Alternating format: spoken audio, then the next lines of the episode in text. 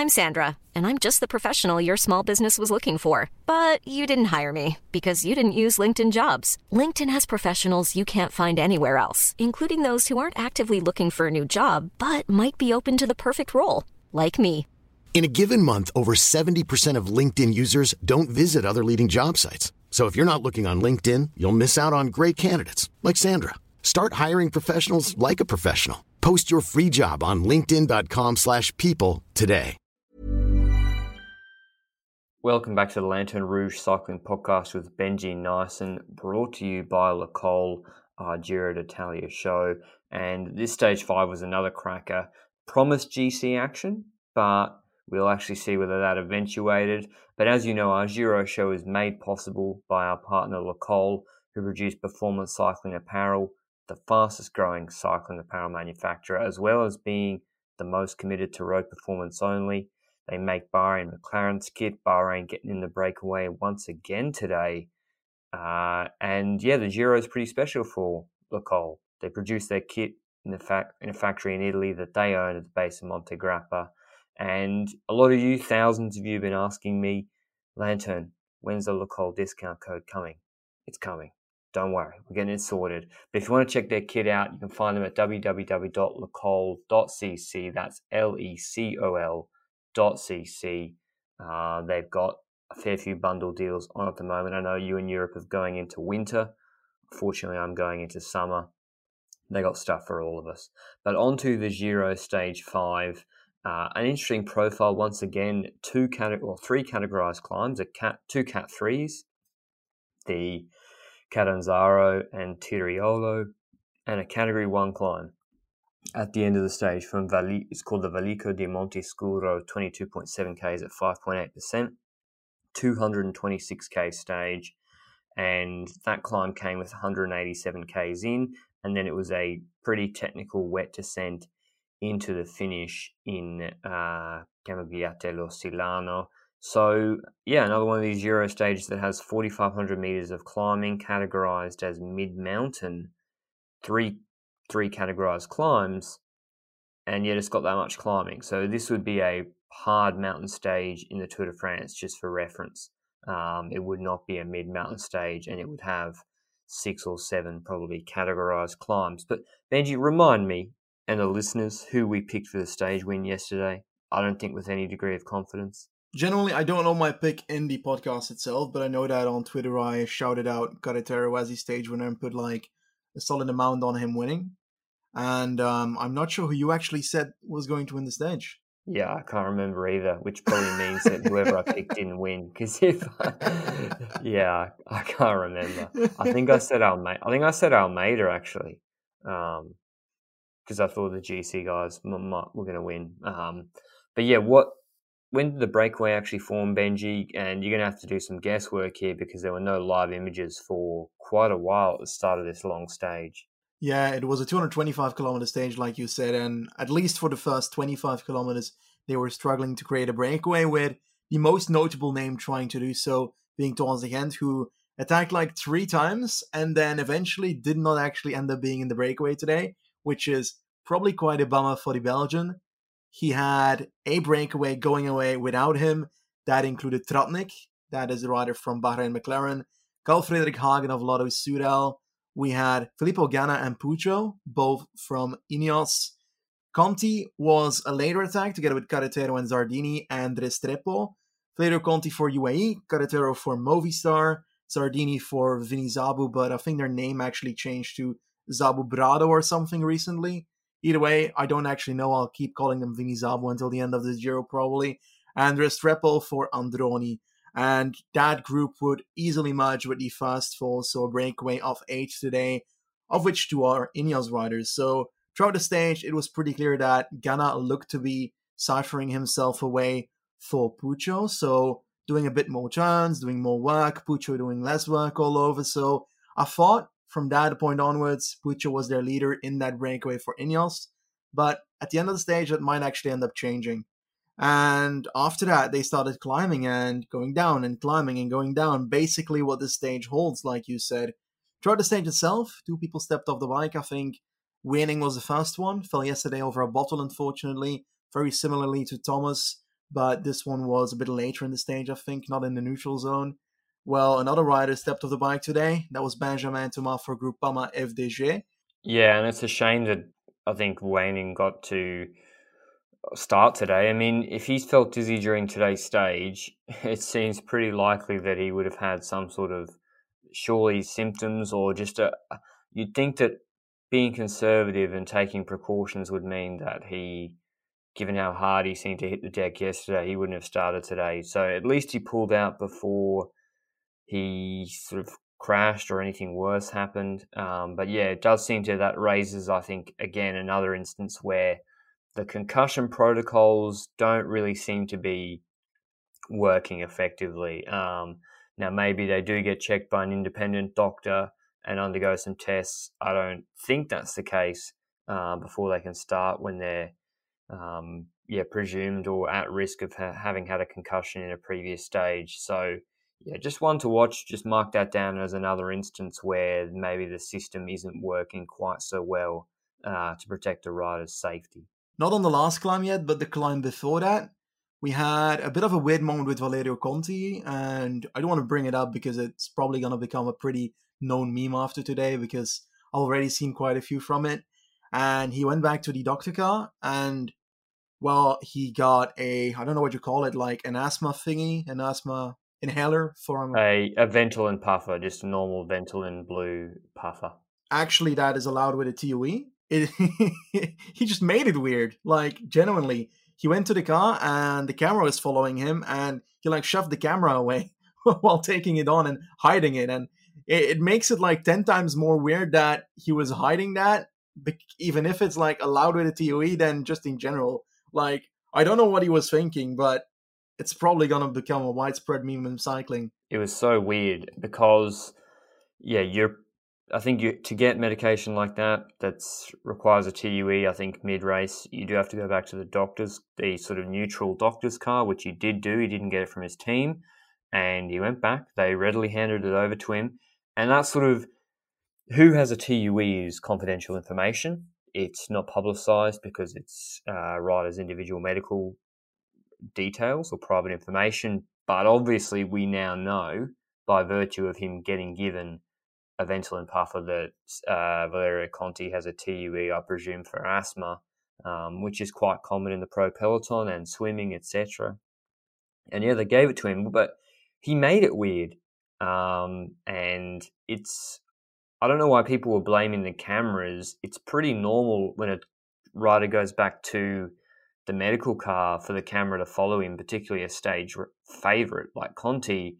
Because I, I, thought when the I thought when the medic was bringing his hand out, I was like, "Oh, Conti hasn't crashed," but I thought he was going to about to spray something on his right elbow, uh, something like that. You know, we always see that on the cameras, um, them getting their elbow sprayed or whatever when they've had a crash. It's pretty usual to follow them back to the team to the doctor's car, and then he handed him. You quickly saw it was like the blue puffer, and Conti, it was like um, if you ever seen like a skit of someone doing a really sketchy um, like drug deal, and he yeah, he like took it and then like tried to turn his hand away from the camera and hide it in his hand, and then like put it behind. Didn't immediately put it into his pocket. He then like held it behind his right hip, and then put it in his pocket, and then was like waving away the camera. So weird because he it's permitted under the rules. Now maybe he's been told by the team you should make sure that the cameras don't see you taking your TUE approved medication because the media can blow it up into something bigger than it is. And I guess we're talking about it now. But we're only talking about it now because of his reaction and the way he behaved. It was just really sketchy. Um, I was like, yeah, it just it was over the top. Um, now maybe yeah, he just maybe he's not comfortable with the world at large knowing he's got a TUE for asthma or for Ventolin. But I mean, this is this is a globally televised sports event. He's in the breakaway going back to the medical car. Like it's a pretty high risk that he's going to get filmed. So I think that it's going to be laughed about a bit, and yeah, it probably deserves that to be honest. But in the end, it's not the most important thing that happened in the race today. So let's get back to that. We had that major climb you spoke about, Vivalucco di Montescuro, what a climb, man. 22.7 kilometers. Like, generally in the stage, that climb felt like it took ages. And I don't mind that. I love that. Now, what was great about the climb is that towards the top, it was rather foggy and very dark as well because it was all encapsulated by a forest. And because of that, you basically saw very much darkness surrounding the riders, and a rider attacking would appear out of the darkness suddenly. So it, it was kind of fun to see something different, but also pretty dangerous in the descent afterwards. Could, could I just go back to before the breakaway hit the climb, though? And something weird was happening in the peloton. And it was like every team came to the front and paced for five minutes and then stopped pacing. This is the GC teams going into the base of that climb, like Astana, then Sunweb, then actually in the base it was Trek, but then yeah, it was Astana, Sunweb, etc. And then and Jumbo Visma actually with Tony Martin was pacing for Kruijswijk quite a bit, even on descents, etc. And I was like, I don't, I didn't really understand it. Like, were they trying to bring back the breakaway? Were they trying to make sure the gap to Ganna wasn't too big? It didn't really make a lot of sense to me, except for uh, what Trek did. But yeah, sorry, Benji, back to the break. Yeah, I agree with you on that, by the way. I felt like they were all trying to set themselves up for the descent of that climb before the last climb, but then again, Jumbo was pacing already before that. So yeah, some weird stuff, and it doesn't always make sense, it seems. I think that the majority of the teams were probably trying to get their riders to the front for the descent to try and keep them safe, but yeah, some of the moves were a bit weird and unexpected and not tactically well expected, I'd say. But again, breakaway on the climb, the 22.7 kilometer climb. It was pretty clear that Carretero was one of the better climbers at the start because he made the first move. Carretero made the first move pretty soon onwards. I think four kilometers into the climb, he started attacking, and the first rider to drop was Restrepo. He was gone already at that point, so very sudden drop by the lad. Restrepo, who got second on a Vuelta stage, I think, two years ago, when he was riding for Katusha Alpecin, the good old days. He uh he's he's fallen a bit, but he's still here. So pretty cool to see him up there, but expected a tiny bit more from him to be honest. I almost wrote him down in my um in my like top 20 favorites for today, so glad I didn't. Anyway, Carretero attacking and he had a bit of a gap for a bit and he had like 10 20 meters, but there was one person that was very strong in that second group, and we expected working for Puccio. and that was Filippo Ganna just strolling time trial position on the climb, getting that gap down and catching him eventually. There were a few quarrels in this breakaway. We had plenty of people attacking each other. At a certain point, we saw Conti drop and also Puccio at exactly the same time. So it was a bit of a surprise. I expected them to go for Puccio because, yeah, it looked like Ganna was, was working for Puccio, but I guess Puccio just was not good enough to do anything today. Well, we had left Zardini, Carretero, and obviously Ganna. Now, Hagen was already gone at that point as well. I, I think Carl Fredrik Hagen actually robbed the before Conti and uh, Puccio. oh my god, all these names. Anyway, so to be clear, to make it very clear for you, three people left, and that is Ganna, that is Carretero, and that is Zardini. Zardini looked to be the weakest of those three, and I felt like that was the case because every one ish kilometers he would be dropping a bit and getting back to the group. At that point, we had attacks in the peloton, and I found that it was because of teams that I did not expect to attack.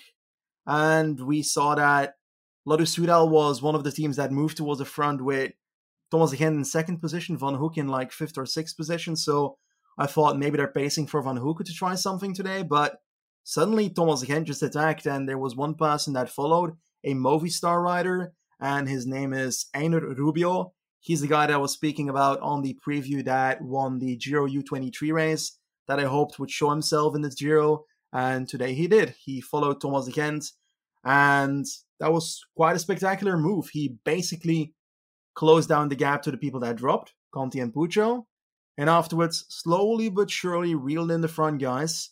And yeah, he got them. Did you expect Thomas Gent to catch up with those guys? Because the gap was like at least one minute fifty or like two minutes, two minutes ten while he attacked, and yeah, he closed that down on that climb, which is rather insane. Come to think of it, to be honest, considering the guys up front are not terrible climbers either. I wasn't surprised he closed it down because he's he's going to have like a five to eight minute really strong surge, and he took it down from like two minutes to one minute very quickly. Whereas Ganna was just riding this climb at and trying to do it as an, at an even tempo. Um, but it was whether he would then, once he got to that group, how gassed was Thomas de going to be. I think they were waiting Lotto Soudal to see what would happen with Carl Fredrik Hagen. And obviously, after he dropped, they got the green light for De Gendt to try something. So good on them for trying something. Probably not good news for Israel Startup Nation next year, who's got Fredrik Hagen on their books. He came eighth on GC in Vuelta last year, but that was like 12 minutes back. And I mean, eighth on GC in that Vuelta is not something to really ride home about. It's a good result for sure, but yeah, 12 minutes back and then getting dropped by Carretero and Filippo Ganna on the climb today is not, yeah, he's just, people were saying maybe he could do something this Giro and it's not over yet, stage five, but um, yeah, I, I didn't expect him to get dropped just there. Maybe he just didn't have great legs today. And I'm also surprised at a lot of guys not getting into into breakaways. Now, maybe they haven't lost enough time on GC for it to be permitted, so they're not trying. But yeah, like, well, for example, let me see. Someone like Kangert, see, Kangert's only like 5 minutes 39 back. So can he get in the break where the best place rider was like 8 minutes, 8 minutes 40 back? Probably not. So yeah, it's I always think if you're not riding for GC at all, which Kangert is not. His goal is clearly stage wins, I assume. Just lose the time. Just lose. Make sure that you give yourself as many opportunities as possible to get in breakaway, in breakaways and stages where it suits, and especially in this Giro, every day a break could win because there is no dominant GC team anymore with strong domestiques. Um, Trek, Trek are not going to every day try and ride back a breakaway or Jumbo Visma, etc. We saw that today. Everyone, all the GC teams went to the front for like five minutes, and then we're like, nah, it's not worth it. Let it go. Um, because this gap was very close, Benji. It was like a minute. It holds like in a minute, a minute twenty, with a long time left in this climb when Hent went up the road, and it stayed there pretty much the whole time. And yeah, but back to you. You asked me that question. Were you surprised that De could close that gap to Ganna? Yes, because I expected more of Carretero. And Carretero was one of the strongest climbers up there, but the others weren't too weak either. But I think Carretero's not on the level that he was in the Giro 2019, where he was one of the stupid domestiques of Landa and uh, the winner, Richard Carapaz, together with Pedrero. That was a very strong team that year. And Carretero was really good there. And every single mountain stage, we'd see him pacing together with Pedrero as the strongest climbers for those leaders. Now, he never really had a winner's mentality in the sense that he's never actually won a race since then. And he also never really comes close all the time. So there has to be something wrong. He was winner of the KOM Jaziet Tirreno, so that's why I chose him as uh, one of my favorites today. And I expected him to try since he lost 22 minutes on purpose the last two days. At least I'm guessing on purpose if I look at it today as well that he actually had the energy to follow on this and didn't lose 22 minutes today. That means that he probably didn't need to lose 22 minutes on the Etna as well. So, yeah, I think he lost those minutes on purpose and was looking for today as a potential goal, but he wasn't good enough because, well, the moment that De Gendt was bridging up to him, we saw that Carretero was on the loose alone. He was solo, about 10 15 meters ahead of Ganna and Zardini. And at that moment, Ganna just rode away from Zardini back to Carretero. But in the meanwhile, we saw De Gendt and Rubio pass Zardini and also close down that gap. So we had four people up there, and suddenly Carretero just done. He was done, and he dropped. He dropped behind Zardini as well, and he dropped to the peloton. So Carretero's day was was off, and we had three leaders at that point, four leaders actually. That was Ganna, no, three leaders. Ganna, De Gendt, and Rubio, the uh, Colombian that was with Thomas De Gendt. But a very odd way of one of those riders to ride away, to be honest, in the darkness. Like, I'm gonna let you explain it, but to me, it felt like suddenly he was just able to ride away. Yeah, I think Ganna just in the saddle, it's almost it's probably imperceptible to the naked eye. He just was able to accelerate when he saw that, and I don't think the other riders were expecting it either because they'd probably be thinking, okay, well, he's a big dude. I presume Ganna has a better sprint than the other two, um, just by virtue of being so good on the track and they're probably thinking, well, this guy will just be happy to ride with us to the finish line uh, and then beat us in the sprint. And they weren't really watching his back wheel. And then he got that. It's just that classic move up a little bit to the right hand side, maybe get a two meter gap, and then just put the foot on the gas really quickly uh, in the saddle. Next thing you know, he's got a 10 meter gap. De Gendt and Rubio are there, maybe looking at each other, and also they're probably not as strong for one minute on a climb that's not that steep as Ganna, who was obviously feeling magic. It's not that steep this climb, 5.8% the Monte Scuro. And I think the the steepest part was is in the middle, like the 10th, 11th, 12th kilometer. And where Ganna was going, yeah, I think it's reasonably steep, um, like 6% maybe, but then there's 5%, 4% sections as well. So yeah, Ganna went away, and immediately that gap to Rubio and De Gendt just blew out. Um, they, they, weren't really relaying hard at all. It went out to 20 seconds in about 10 seconds. Um, and the peloton then weren't really pacing that hard either. It was Trek pacing with Brambilla on the front. They'd had a fair few of the guys on the front beforehand and had brought that gap down as well to like from two to one minute. But then Ganna was opening up time on Brambilla and Brambilla was the last man really for Trek that I saw uh, in that pace line. Kelderman and um, Sunweb had slotted in second and third wheel, and I don't think Trek were trying to try trying to set up anything on the climb. I think they were just trying to maintain pace, prevent attacks, and then allow Nibali to try something on the descent. And yeah, Ganna just opened up that that that gap to Brambilla. It was about. Then he got to the crest on his own, I think, with about a minute flat on Brambilla. But Benji, should we be surprised? I'll maybe leave that question to the end, or after we say what happened in the stage. I didn't think when he got to the crest, the race was over just yet because this descent was quite technical, wet, foggy, not great road surface, white painted lines everywhere.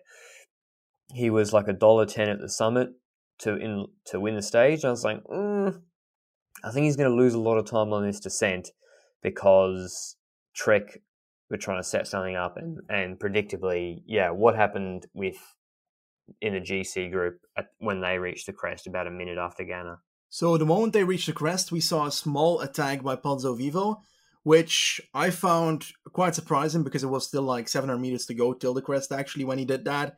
Now, it felt like Fuglsang and Nibali had no issues at all following that because they didn't even come out of their saddle, just followed like a domestique was spacing at the front. And for Nibali, that might feel like it, since Pozzovivo was his domestique until this year, when uh, when he left Bahrain at the start. And when they crested, Pozzovivo kept it up in the descent for the first one, two ish kilometers of the descent. And it was very notable that there was a, a, clear degree of difference between the riders in that in that GC group when it comes to their skills the sense. We had Pozzovivo, who was decent. His cornering was decent, but it was noticeable that Nibali, in third position behind Fuglsang, was having trouble by the fact that Fuglsang's cornering was pretty mediocre at best and was looking like he might fall through the group slowly but surely in this descent if Nibali doesn't watch out. So Nibali saw an opportunity in a corner to pass Fuglsang and in that same corner actually decided to pass Pozzovivo as well. And it looked like he was going to make a move, but to me it felt more like he was trying to keep himself safe at certain points. And then suddenly he put in a little spike to see if he can create a gap, and then it went back to trying to keep himself safe. Then the next corner, see if he can ride away just after the corner, mm, doesn't work. Then wait and pace normal again, and keep yourself safe. So it was like he was attacking with spikes after corners where he had a bit of a gap. Now, one thing was clear Fuglsang man, his descending was not great. He started to descend in like second position and basically ended in like seventh position. So the likes of Kelderman, even Kruijswijk came close to passing Fuglsang. A rider who we know is not great at descending. So yeah, Fuglsang, he showed in Liège Bastogne Liège last year that he was pretty good at descending, except for that small mistake where he almost crashed into bits with about 3.7 kilometers to go. But yeah, here it didn't look too bright, and I'm expecting Nibali to see that as well and to see the weakness in some of these riders in the descent to try and benefit off of that in upcoming stages that also and then downhills because we've got more stages that descents are going to impact and me as an Nibali fan, I'm very much looking forward to see what the Shark does on that. Now, in that group, when they reach the bottom of the descent, unfortunately, no real differences. And plenty of people were still there. And I think that at that moment, the gap was around 40 seconds. Is that correct? Yeah, they put about 20 to 25 seconds into Ganna on the descent. Ganna did a pretty good job on the descent. I would say, I don't think Nibali was gaining any time on Pozzovivo in the corners. I think Nibali was accelerating harder out of the corners and then getting little gaps before the next corner, but then Pozzovivo would drag it back and then they'd be about the same through the corners. And I think Kruijswijk owes Pozzovivo a beer tonight because if Pozzovivo hadn't made a massive effort keeping Nibali on that descent with two Trek riders then in the wheels behind Pozzovivo, then Nibali would have been gone and there's no way Kruijswijk and Fuglsang would have brought it back and they would have had to be the Trek guys would have been blocking. It would have been very hard to get around them on that wet. I think Nibali would have gained 30 seconds today, but Pozzovivo yeah, he did all the other GC contenders a favour today. Whether that pays off for him with a, a ninth on GC 35 minutes back at the end of the day, I think he's going for the KOM points, by the way, at the top of the mountain. He's now got 18 points, um, and presumably he back himself to get more. But Caicedo yeah, you think he'd be going for the KOM jersey. So yeah, Pozzovivo did a good job today on the descent, and but it was wrapped up for Ganna by the time they got to the bottom. Um, on that sort of false flat downhill into the run in, he he extended the gap, I think, and was monstering it. There was a section where he got out of the saddle sprinting for like 15 seconds straight. It was terrifying. Um, and then won this stage. Do you did you think it was possible for him to win Filippo Ganna to win a stage like this, Benji? Not really. We knew that he could climb. We said it on the preview multiple times. We said it on every single stage so far, I think, that he was a better climber than we expected. But this is somewhat different. Here you're dropping people and keeping a GC group on a solid margin without losing too much time. And he kind of did play it out the way I would expect him to climb and just in a time trial form, keeping the same watts, trying to pull hard watts continuously so that the climbers that have to have it from accelerations can't exactly do so. So very interesting to see how that played out versus a Carretero who just blew up suddenly out of nowhere when Rubio hit the front. So yeah, it was uh, very different in style. Yeah, intriguing to see. I don't know where his limits lie. I'm looking forward to see him do, his, do this again. To be honest, feels a bit like Cavagna in that French race that he won Ardèche at the start of the season. Very similar in the way that they climb time trial style a bit and try and do it with the watts they have and not necessarily with accelerations. And that worked out today for Ganna as well. I think if you want to see where he might have shown he could do this, go go back again to the Vuelta San Juan, which I mentioned I think before uh, back in February or January this year when he was competing with Evenepoel on GC and stage five was 170 k's, which was pretty much all all uphill uh, for the last 80 kilometers, or no, last 100 kilometers, and it finished with a 20 kilometer, four and a half percent climb to Alto Colorado, and not as steep as this, but still four and a half percent, and he finished on the same time as uh, Evenepoel, who I think had been attacking him, and Guillaume Martin. But this was a little bit steeper today, but then again, maybe the competition, like Carretero versus Evenepoel, etc. Um, but still, I, I, I thought this was possible for him. These long, low gradient climbs. they're they do them over 20 kilometers an hour, so draft is still important. And yeah, they're still going pretty quick. If you bump it up to the Etna, sort of people saying, "Oh, what a mistake from Ineos not to ride for him on GC," and I agree. Maybe he could have held. No, nah, I don't agree. Actually, Etna Etna stage Etna stage is too hard, and I don't think he would have been able to. He wouldn't have been able to close gaps for Thomas if Thomas had say not crashed. I don't think he's closing gaps at the end of Etna as like some sort of super domestique or closing them for himself if he's riding on GC. Um, now, maybe he would have been able to salvage like th- a three minute gap and then make it back in the TT or whatever. But anyway, if if he was, if they'd been protecting him on GC, he wouldn't have been allowed in the breakaway today, and we wouldn't have had this amazing stage where he showed how versatile he can be. And a lot of people are going to ask us, Benji, do you think Filippo Ganna could be a GC, a real GC contender? Uh, and I think my answer is the same once again. Yeah, sure, if it was like a freak profile where every climb looked like today's climb, even then, if there was a proper train, they'd probably drop him on today's climb, like Pogacar or Roglic, etc., and it'd have to have a lot of TT kilometers. He's just such a big guy. He's even bigger than Wiggins. It'd have to be a very special parcours. Um, do you think Ineos? What do you think they're going to do with him? Do you think today's going to change anything about what they do with him? I don't know. Maybe he knows that he can win stuff from the breakaway and mountain stages now, and might try and use that to his abilities later on in this Grand Tour outside of the time trials because we know the time trials are going to be his main focus, but that doesn't mean he can't do anything outside of that. They don't have a GC favorite anymore in their line, so they have to do it from stage wins.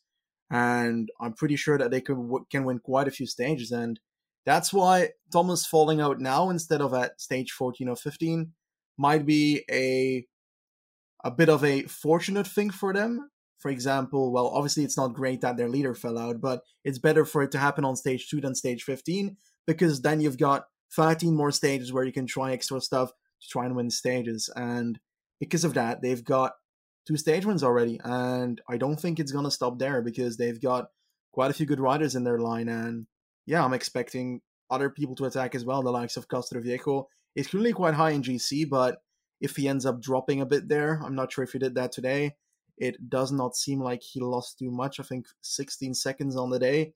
So still lost time, but he's clearly trying to do some kind of GC Castroviejo.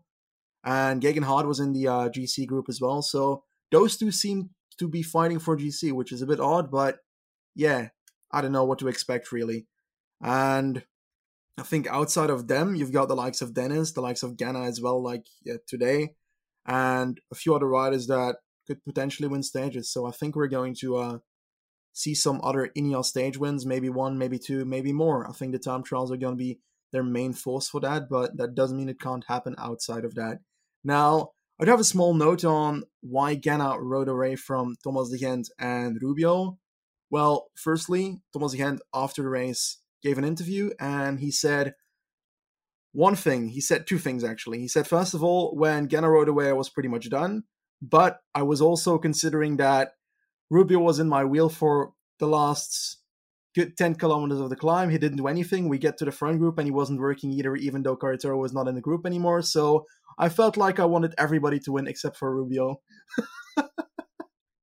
Feels like such Thomas de Gendt thing to say.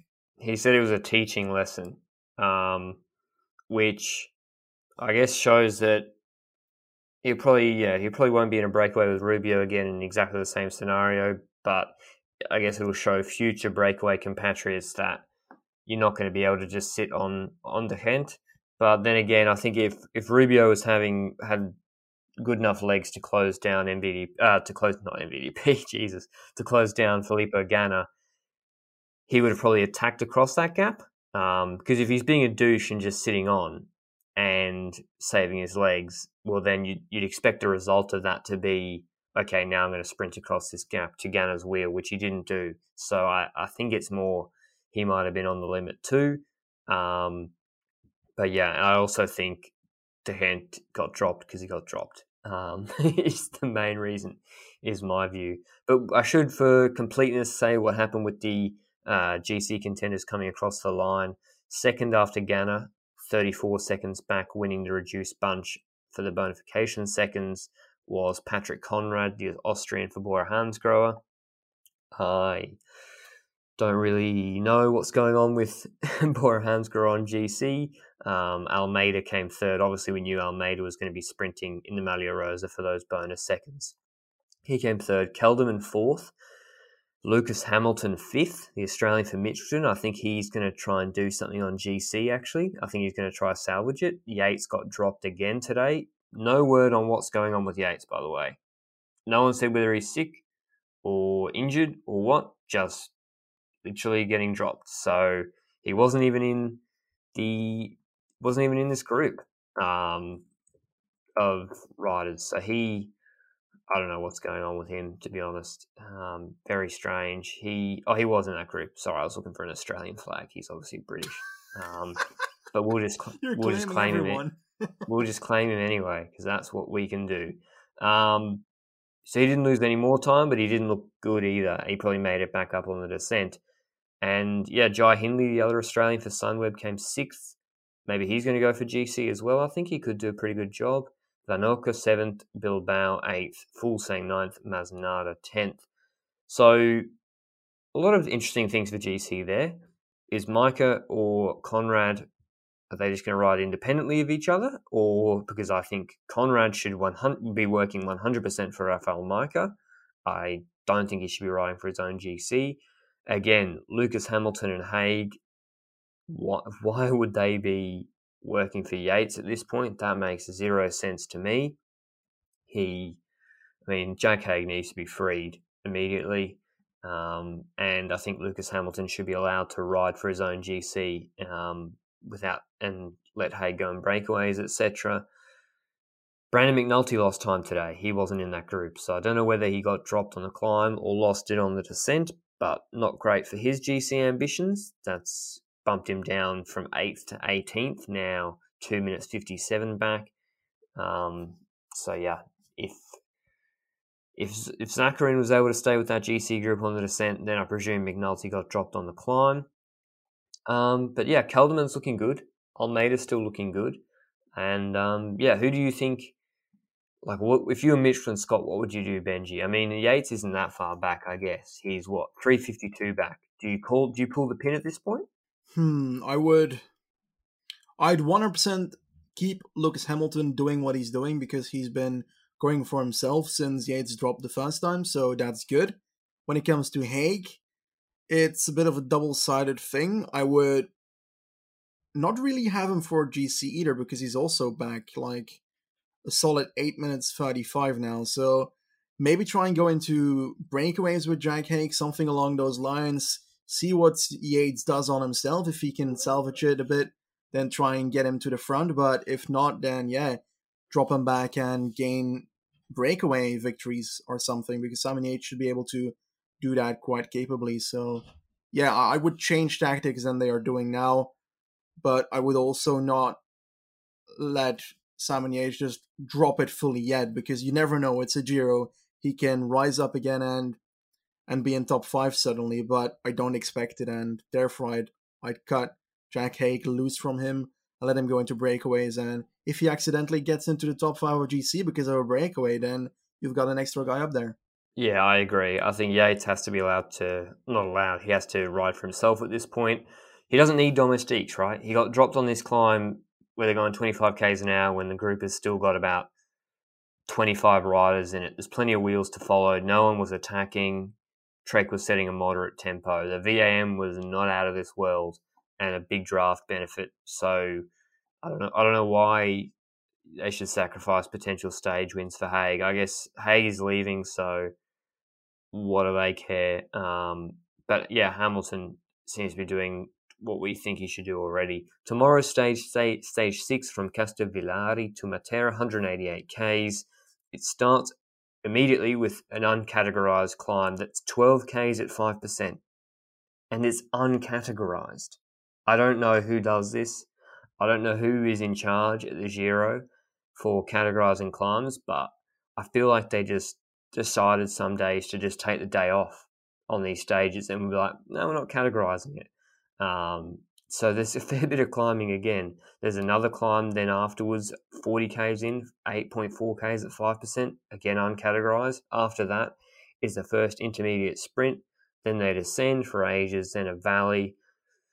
And then there's a second intermediate sprint where there's the bonus seconds on offer with 134 k's to go. I'd be expecting Almeida to be coming to the front once again then. Then an interesting little finale, um, actually, with 160 k's into the stage. They got the Galleria Milota, 4.7 Ks at 7%, category 3 climb, descent, short valley of maybe 5 Ks, and then a gradual climb into the finish into Matera, 2.4 Ks at 4.4%, and then after that, another little rise. Obviously, the favourites are Ulissi, Ulissi, Ulissi. That's my view. I'm going to give him four pizza slices, Benji. Um, especially if there's no breakaway. But I also got to mention Matthews, the revitalized. Actually, I'll ask you then: Can Sagan get over that Cat three? Because this is harder than the other day.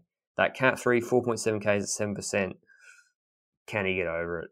Depends on who rides there. To be honest, I I don't know. It's really difficult to guess because if they ride it at a slow pace, then you won't see him drop there. But if they ride it at the pace that UAE did on the climb on the third stage, second stage, Agrigento, well, then you're going to see him drop there. But I'm not sure if they will.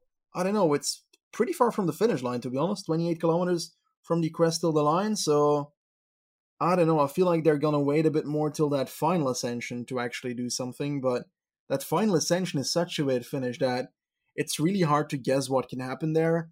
If Sagan gets over that climb, I do believe he can survive this finish. And do really well here, but it's such an odd stage to try and guess who can do well. But you said Ulissi. I see that as a very good possibility that he's up there. I don't know what that last 700 meters is for percentage. Did you say that? Because I can't see it on my profile here. It's not very steep. It's like false flat uphill. The last uh, kilometer doesn't seem very steep at all. It's not categorized or anything. So maybe like 2%, 3%. Okay, then I don't know. We said Matthews for this one, and I feel like I can't just leave Matthews behind because he was not there on stage two. I feel like we should give him at least an extra chance, and I'm gonna say Michael Matthews because of that. But let's be honest, I don't know who's gonna control the race. We've got Sunweb with Matthews, but they've also got Kelderman to look after. So the only person that I would expect to do it is Bora, and therefore I don't know who's gonna ride on that fat cat because UAE, well, McNulty's pretty much done for GC, I'd say. He's aiming for top 10, but he's not looking bright for that with the climbing skills he's shown today. And a bit on Etna as well, since he's lost time there as well. I don't know. I think that Bora's probably going to uh, be the controller of this race, and maybe UAE as well. And if UAE does it as well, then Sagan might get in trouble, but I don't think so. I think that we're going to see a finish between Sagan and Ulissi here, and Matthews, and therefore I'm saying Matthews. Yeah, I think that UAE and Quickstep are going to light it up on that climb. Hodge isn't going to survive it, so why not ride full for Almeida? Then getting more bonus seconds at the line, go for a stage win. Um, is it might be a little bit hard for Ballerini. I'm not sure. I'd ride if I was Quickstep. That's what I would do. I'm not sure. I don't think Ballerini. Uh, it's difficult because we didn't see him at Agrigento, but then again, he's not a bad climber and he's done pretty well on that Bologna stage. I named him for um, as well. That stage, Remco Evenepoel one, he was in that favorites group. So Ballerini could survive this, and if he does, then he could be up there. But I'm not really gonna count him in my favorites there. I'd, I'd rather look at a Vendrame, who is both on both terrains. So maybe Vendrame top five, something like that. But I hope that Vendrame gets a result somewhere because he's always in those outside of positions like third, fourth, fifth, and I feel like he deserves more. Yeah, he could definitely do pretty well here. Um, I'm not sure what Stefano Oldani's climbing is like. I think he's more of a a pure sprinter. Um, he came what six or something in the stage yesterday, but yeah, I like tomorrow. Diego Ulissi. Um, I'm not sure Sagan will get over that climb, but if he's there in the last kilometre and he's on the wheels, then he's going to have a much stronger sprint, I think, than than Diego Ulissi. Uh, and Michael Matthews, I'm not sure. Uh, he seems to be getting out of position a lot lately. uh, particularly in stage four. And it's a shame Luca Wackermann is not here to see whether he could have done something again. Um, but yeah, Almeida, will Patrick Konrad try something on the last climb? He did sprint pretty well in the finish today. But yeah, another interesting stage tomorrow. It's promises to you know have another scenario where we the GC contenders will look at each other and their teams saying who's going to chase back this breakaway. And I don't know who's going to do it. Probably going to have to fall to quick step, maybe to protect Maglia Rosa, depending on who's in the break eventually, or Bora. But we'll wait to see. Ineos certainly won't be pacing. Hopefully, they put um, Narvaez or someone in the breakaway again tomorrow. But that's Ben Swift as well. He looked again. I'm pretty sure Ben Swift was like up there on the climb again today. He's climbing really well. Um, yeah, maybe he could go well tomorrow. But that's all from us today for the Lanterne Rouge Cycling Podcast brought to you by Le Col. Thanks again for Benji for giving us all the insight, particularly on the breakaway riders and some of the um, the Movistar riders that I'm in particular less familiar with. You might have noticed we're not doing Brabantse Pijl in this episode. We got to catch up on both the men and women's races. They were on at the same time again as the Giro today. So that'll be a separate podcast coming to you tomorrow. Pretty exciting finale from that, which I did see on Twitter. We'll have a few spicy thoughts about that. But thanks as always for listening. See you later. Ciao. Selling a little or a lot? Shopify helps you do your thing however you cha-ching. Shopify is the global commerce platform that helps you sell at every stage of your business. From the launch your online shop stage to the first real life store stage, all the way to the did we just hit a million orders stage. Shopify is there to help you grow. Shopify helps you turn browsers into buyers with the internet's best converting checkout. 36% better on average compared to other leading commerce platforms because businesses that grow grow with Shopify. Get a $1 per month trial period at Shopify.com slash work. shopify.com/work.